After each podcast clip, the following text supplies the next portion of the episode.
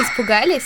Если нет, тогда рискните послушать наш подкаст «Модно до жути», где мы обсуждаем провокационные образы в моде и ищем грань нормального. Студии Лера, а обсуждать будем монстров, мифических существ и метаморфозы с телом. Как эти образы появляются в моде и культуре, и почему люди стремятся к кардинальным преображениям. А помогут разобраться в теме нам креативный визажист Анастасия и культуролог и преподаватель креативных индустрий ПШЕ Илья. Подробнее ознакомиться с кейсами, которые мы будем обсуждать, а также с проектами наших экспертов, вы можете в нашем телеграм-канале «Модно до жути». Сегодня мы будем разбирать много случаев современного видения монстров и каких-то мифических существ в различном творчестве. Однако для понимания любой тенденции в культуре стоит обратиться, я думаю, к истокам. Поэтому обратимся к нашему культурологу. Откуда вообще у людей зародился такой интерес к таким неестественным инопланетным образом, которые люди иногда даже готовы олицетворять с человеком. Ну тут на самом деле еще нужно в самом начале подчеркнуть, что у нас монструозных образов есть очень много типов, да, то есть есть хтонические монстры, да, то есть которые древнее зло, происходящее там, имеющее подземные стоки, как лавкрафтианские боги, да, то есть они иногда космические, иногда хтонические, но тем не менее. Есть монстры, связанные с представлениями о смерти, то есть, например, вампиры, да, или личи, или зомби, да, которые происходят из буквального такого человеческого «а что, если мертвый оживет?». Есть монстры, основанные на так называемом эффекте Uncanny Valley, когда в чем-то мы можем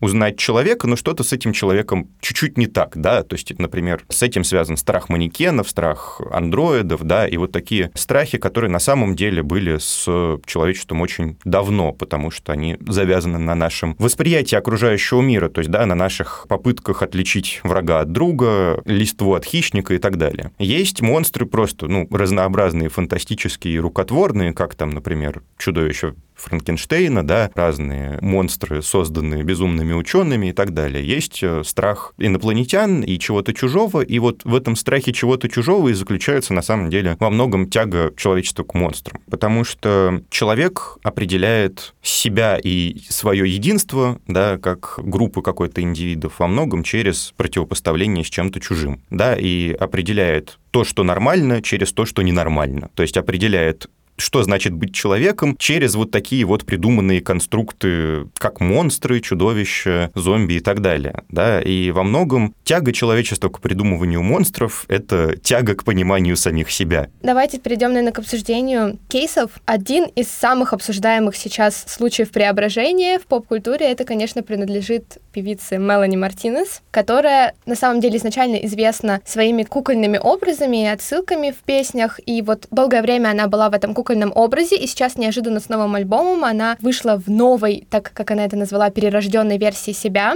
в виде четырехглазой феи в каком-то инопланетном стиле с розовой кожей. И по легенде ее персонаж застрял где-то между землей и загробной жизнью. И вот у меня вопрос к Анастасии. Ваше творчество тоже, мне кажется, граничит с мистикой и такими яркими преображениями. Как вообще происходит процесс подготовки к таким сложным образом и откуда черпается вдохновение? Ну, как раз-таки, мне кажется, из чего-то космического, из того, чего, в принципе, не может существовать. На самом деле, у меня вот конкретного такого источника вдохновения нет. Меня может вдохновить вообще абсолютно все. То есть буквально там цвет какой-нибудь или витрина, или картинка, цветы. То есть очень много разных таких источников. И, в принципе, уже я беру, например, давайте возьмем цветы, вот пусть будут розы. И дальше я раскручиваю, как можно сделать образ, так скажем, человек-роза. Как бы выглядел человек, а если его, так скажем, скрестить с розой. Вот. И стараюсь добавить какие-то свои такие фирменные штучки, там цепи, стразы. Ну вот как раз-таки про ваше творчество мы тоже хотели еще позже поговорить, вот, но я думаю, сейчас еще пока не ушли от темы, хотела уточнить вот, что в тех же клипах Мелани Мартинес на новые ее песни, она прям там в видео устраивает так называемые похороны своей старой личности и возрождается в новом образе, и все это происходит также на фоне психоделических, неестественных природных локаций с разными насекомыми. Она там вот в клипе Void вообще даже путешествует по, по организму человека и вырывается из бьющегося сердца меняться. И вот у меня тоже вопрос, наверное, вот к вам обоим, как вообще и почему мы перерождение можем олицетворять с мифическими и волшебными образами, а, например, не с преображением просто в другого человека в другом стиле? Вообще, да, я, я тоже посмотрел этот клип как раз перед эфиром с похоронами. И вообще это вот один из самых старых, наверное, приемов нарративных известных человечеству, да, вот перерождение через смерть. Во многих народах очень долгое время сохранялись ритуалы инициации, связанные с притворной смертью, да, когда у нас юноша или девушка, например, или ложатся в гроб, или проходит какой-то обряд, где их как бы хоронят, это хоронит их детскую личность, и начинается их взрослая жизнь. В мифах и легендах такое преображение может быть более, как сказать, нарративно наполнено, да, что герой например, умирает, чтобы мочь противостоять бессмертным существам, да, потому что он сам попрал смертью смерть. Ну и особенно это видно в религиях, то есть, да, в христианстве этот лейтмотив тоже присутствует про перерождение через смерть. Ну и в современной культуре, особенно в кино про чудовищ. Ну вот мне с творческой точки зрения такой, так скажем, перерождение, оно характеризует просто смену формата. То есть у меня тоже подобные ситуации были, когда я, например, понимала, что в этом плане, в этих, например, определенной стилизации образах я уже выросла, мне нужно дальше. И, соответственно, это было такое некое перерождение, только вот я, как Мелани, не показывала это все, так скажем, визуально, да, для зрителей, но вот как такие перерождения в разные эпизоды творчества, мне кажется, они присутствуют. То есть это просто момент, когда ты вырастаешь, например, из одного жанра, или ты из него исчерпал все, что что можно, тебе интересно что-то новое, развиваться в этом дальше. Таких, так скажем, перерождений их может быть достаточно много. Они могут, в принципе, не заканчиваться, потому что творчество, оно тоже многогранное. Тогда, получается, творчество бесконечно? Ну, можно да, перерождаться да. сколько угодно? Конечно. Мне кажется, всегда можно придумывать что-то новое или как-то интегрировать моменты разные в свое творчество и обыгрывать это все под себя.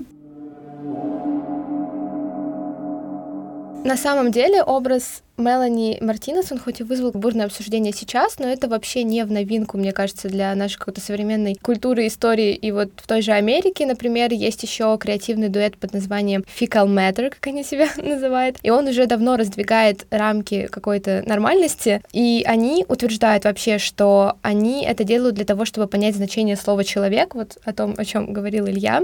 И через максимально модифицированные до неузнаваемости образы они это делают. Участники дуэта Стив Стивен Раджа и Ханна Роуз, они дизайнеры, они создают жуткую одежду и, собственно, носят ее. Например, у них есть каблуки из кожи, которые выглядят как продолжение ног, или они вот часто носят какие-то линзы, склеры на все глаза черные, у них бритые головы, постоянно какие-то модификации с телом происходят, и они утверждают, что, несмотря на весь хейт в их сторону, они это делают для того, чтобы раздвигать какие-то новые стандарты красоты, продвигать свою моду, и для этого они продвигают свободу. И вот поэтому Поэтому у меня вопрос, а, может ли действительно вот такие яркие, можно, если их назвать, перформансы, они позволяют как-то изменить стандарты красоты и продвигать свободу самовыражения? На самом деле, мне кажется, что этот творческий дуэт — это интересный пример рассуждения над парадоксом Тесея, знаете? Это греческий такой мыслительный парадокс про то, что лодка Тесея выходит из порта, и на протяжении 10 лет в ней меняются все детали, да, все доски, все паруса, все мачты. И когда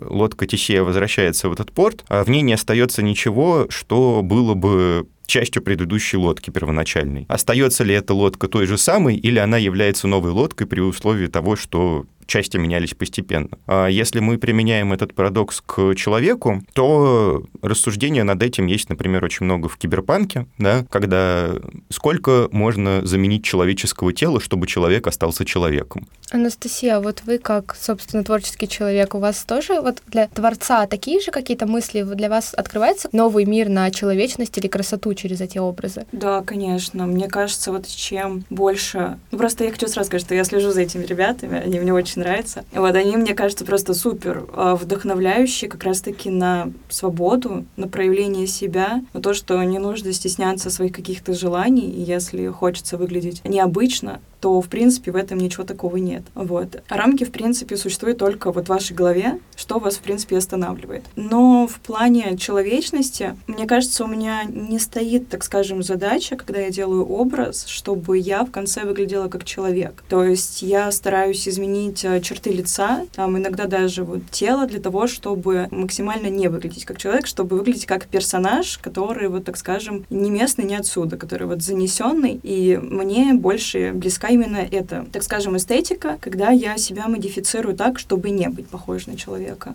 Ну вот, кстати, история про хейт, вы упомянули, что на них очень много хейта льется. Мне кажется, это как раз-таки еще тот случай, когда люди как-то цепляются именно за визуальный образ и начинают выливать негатив, не разобравшись вообще, какой у этого посыл. Мы вот об этом тоже говорили в предыдущих выпусках, что люди иногда резко реагируют на какие-то визуальные образы, но при этом авторы или творческие люди, они закладывают на самом деле очень позитивные истории, как, например, этот дуэт, который, наоборот, продвигают свободу и красоту. Это очень интересно, и вот на самом деле в ходе нашего обсуждения можно подумать, что как будто бы таких вот ярких образов больше в западной культуре, но на самом деле у нас в России тоже очень много смелых креаторов, которые вот готовы идти через эту массу хейта и порицания. Например, художник из Санкт-Петербурга Гена Марвин вот уже несколько лет погружается в образ, если его так можно назвать, пугающего монстра. Он обычно либо в черном, либо полностью в белом, с такими очень длинными конечностями, там, когтями, и все эти образы еще сопровождаются фотографиями и видео, где он бегает в таких образах по городу. И вот в интервью он рассказывал, что как раз-таки его вот эти пугающие образы, они помогают ему справиться с его психологическими травмами, потому что в детстве он очень часто сталкивался с насилием. И вот мы тоже в других уже выпусках обсуждали то, что, например, в японской культуре есть даже целые стили одежды, которые направлены на то, что ты через какие-то пугающие образы справляешься со своими психологическими травмами. И вот у меня как раз-таки вопрос, может быть, еще раз стоит обсудить эту тему, почему вообще такие на самом деле как будто бы пугающие, отталкивающие образы, например, те же монстры и чудовища, должны помогать справиться, и как они могут помочь справиться с болью? Ну, тут да, можно сказать, что они во многом дают свободу и пространство для рефлексии, да, они дают, э, с одной стороны, возможность отступить от своего первоначального, своего вот ядерного человеческого образа, да, а, и посмотреть на него со стороны и разобраться с этим. С другой стороны, со второй, принятие на себя нечеловеческого образа может давать больше уверенности в себе, да, потому что всякие нечеловеческие существа, они могут обладать, например, большими способностями, чем человека. Значит, вот человек наделяет себя этими большими способностями и способен справиться в том числе и со своими проблемами. И, кроме того, мне кажется, что это просто вот действительно, как мы сейчас уже с предыдущим примером говорили, такой способ ментального освобождения, да, то есть способ снять с себя во многом зависимость, например, от мнения окружающих и начать концентрироваться на том, что самому вот человеку, который э, принимает, который делает вот эти вот образы какие-то интересные визуально, да, дать ему уверенность в том, что важно то, что он делает, то, что он хочет, то, что он может сделать и достигнуть, значимо больше, чем то, что от него ждут окружающие, то, что хотят видеть окружающие и так далее. А это, опять же, дает очень серьезный такой фундамент, чтобы справиться с многими психологическими проблемами, особенно связанными вот с самооценкой, с пережитыми травматичными опытами, потому что, ну, человек начинает чувствовать, что он с этим может справиться. Так ли это? Ну, мне кажется, что да, потому что ну, я тоже как творческий человек, меня, в принципе, также могут вдохновить какие-то эмоции и события в моей жизни, будто положительные или негативные. То есть, на самом деле, творчество — это для меня лично вообще очень крутой так скажем, выплеск своей энергии, которая у меня копится, там, положительно, отрицательно, это, в принципе, не особо важно. И также, например, а, я лично стараюсь делить, так скажем, вот как раз на те эпизоды. То есть у меня бывают моменты, когда, например, все очень плохо, и я морально не особо, так скажем, устойчива, и тогда в моих образах, например, больше темных красок, потому что, ну, такое настроение, рука к ним тянется. Когда все хорошо, там светлые тона, яркие цвета, всякие там перышки и прочее. То есть, в принципе, искусство, творчество, такое вот самовыражение. Мне кажется, это как раз-таки, когда художник э, показывает на себе визуально, что он чувствует. То есть вот все эти переживания, все, что было, например, вот у Гены ранее, да, он на себе это показывает, что вот мне было грустно, не прикольно, я хочу, чтобы вы об этом знали, и вы тоже с этим что-то делали. То есть, например, он мог бы в теории также замкнуться в себе, ничего не говорить, но очень круто, что он также делает свои перформансы,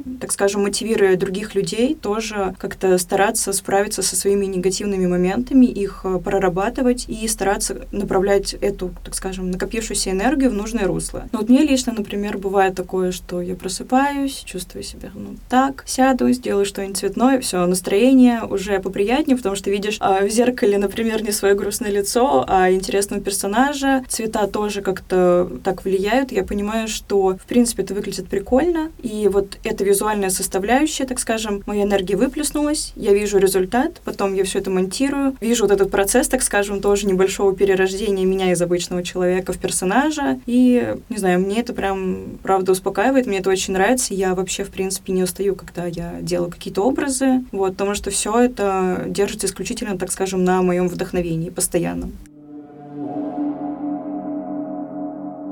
Не просто так сегодня здесь такой компанией собрались. Наш эксперт Анастасия, она визажист и создатель разных монструозных образов. И вот расскажи, а какие конкретно ты закладываешь смыслы? Вот ты уже немного об этом говорила, но, может быть, есть какие-то отдельные образы, в которые ты прям больше какого-то смысла или, опять-таки, посыла для своих зрителей вкладываешь? Ну, иногда я делаю образы, например, вот прям конкретно по событию, которое произошло, например, в моей жизни. И в итоге а, любое творчество, любую картину, любой, так скажем, не знаю, момент своей жизни я перерабатываю, так скажем, проживаю заново через как раз-таки создание образов. А вы сталкиваетесь с хейтом или вообще в чем он проявляется? Может быть, какие-то конкретные образы больше вызывают? На самом деле у меня хейта вообще практически нет он э, очень дозированно, раз в год, так скажем, палка стрельнет, но его было больше, когда были времена ТикТока, когда я туда снимала на регулярной основе видео, у меня там, ну, разная цветная кожа, черные глаза, я там дрыгаюсь, и когда это видео залетало каким-нибудь тетям, которым 45+, там, да, комментарии такие достаточно интересные, но, например, вот сейчас у меня, в принципе, хейта нет, иногда у меня бывает такое, что тоже какая-то залетная тетя посмотрит и просто просто не понимает э, суть данного творчества, она привыкла к классическим макияжам, и такое ей чуждо. То есть, в принципе, я спокойно на это реагирую.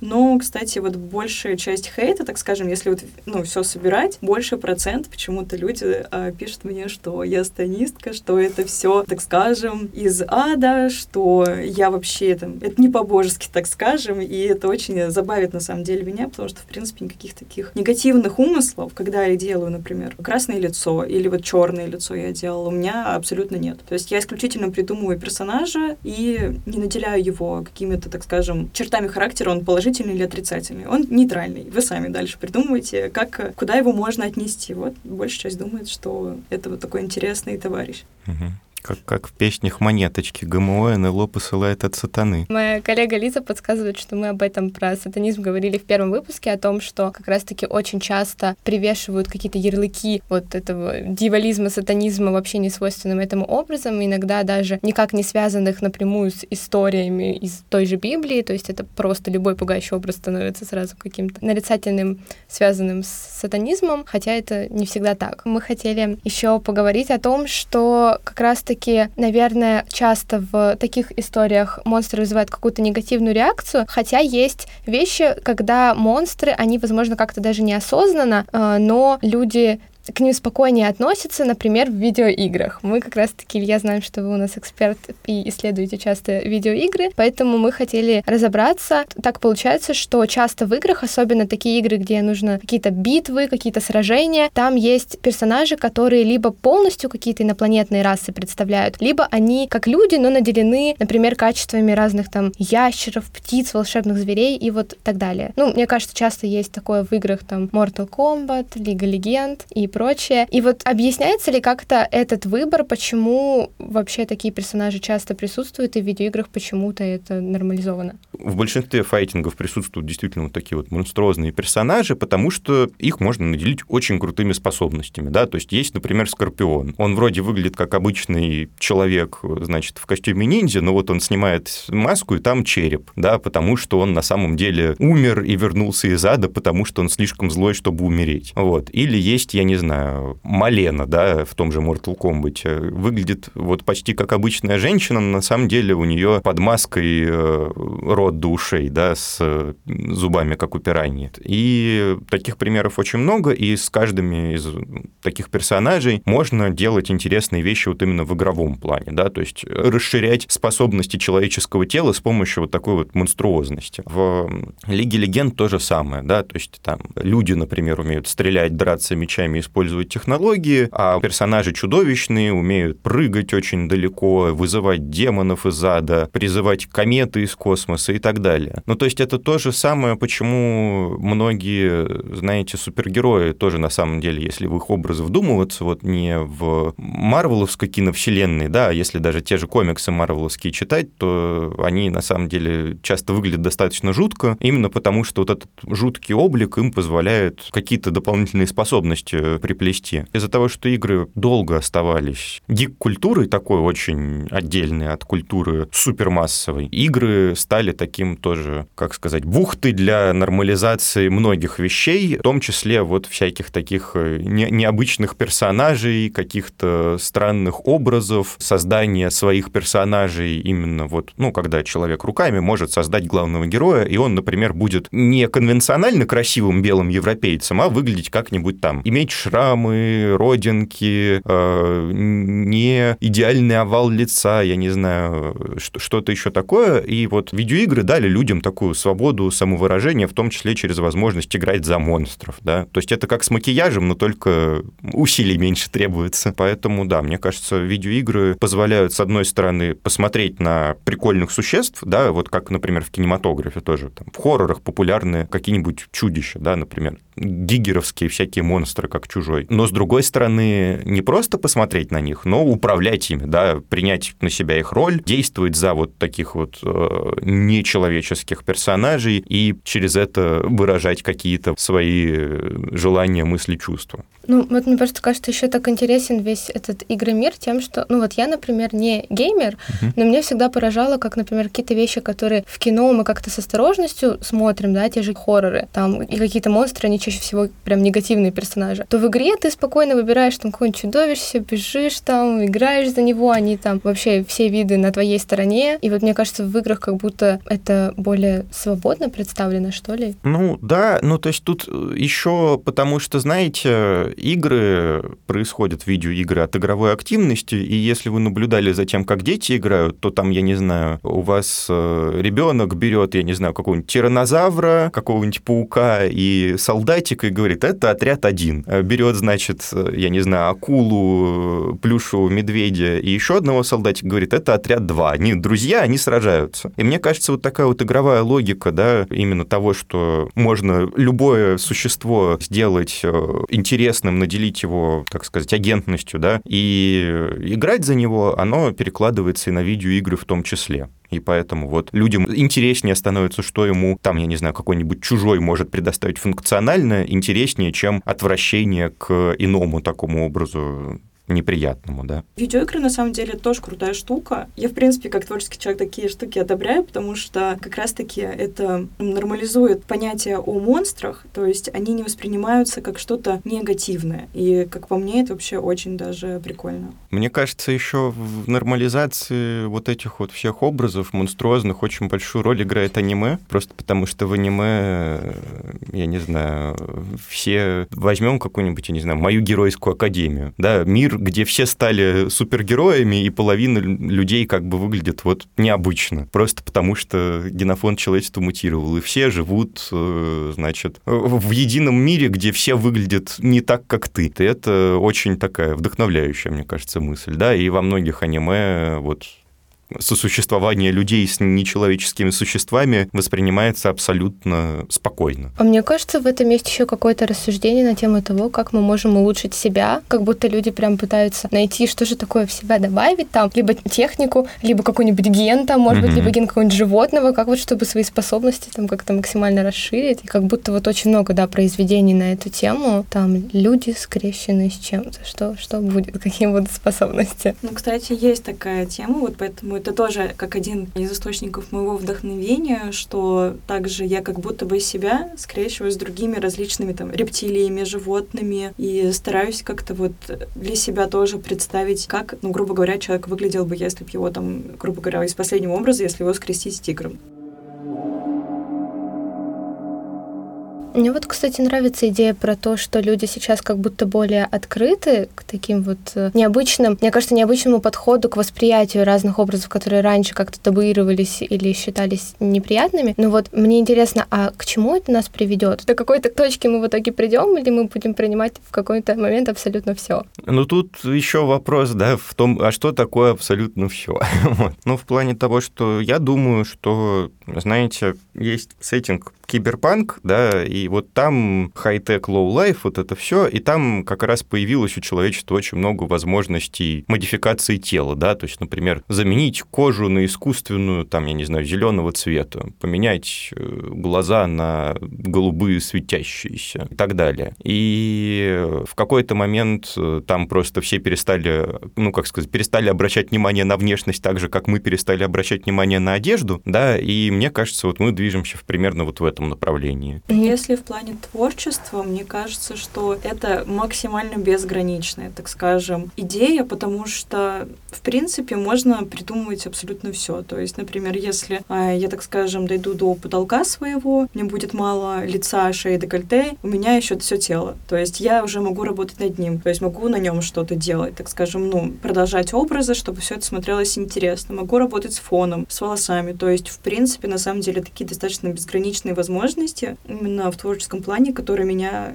никак не ограничат. Тут главное, понятное дело, мне кажется, тоже чувствовать и не поднимать какие-то, например, там слишком табуированные темы. То есть тоже понимать, что ок, что не ок, чувствовать вот эту грань. Поиск вот этой грани — это тема нашего подкаста, и пока, конечно, мы все ходим около, но никак какую-то четкую грань найти не можем. В общем, расширяйте свои границы нормальности, расширяйте свои стандарты красоты, не останавливайтесь, потому что, как мы выяснили, творчество безгранично. Спасибо, что были с нами. В следующем выпуске мы готовим для вас небольшой сюрприз. Ну а чтобы не пропустить анонс и посмотреть на истории из нашего выпуска, подписывайтесь на телеграм-канал «Модно до жути». Оставайтесь с нами, будет ужасно интересно.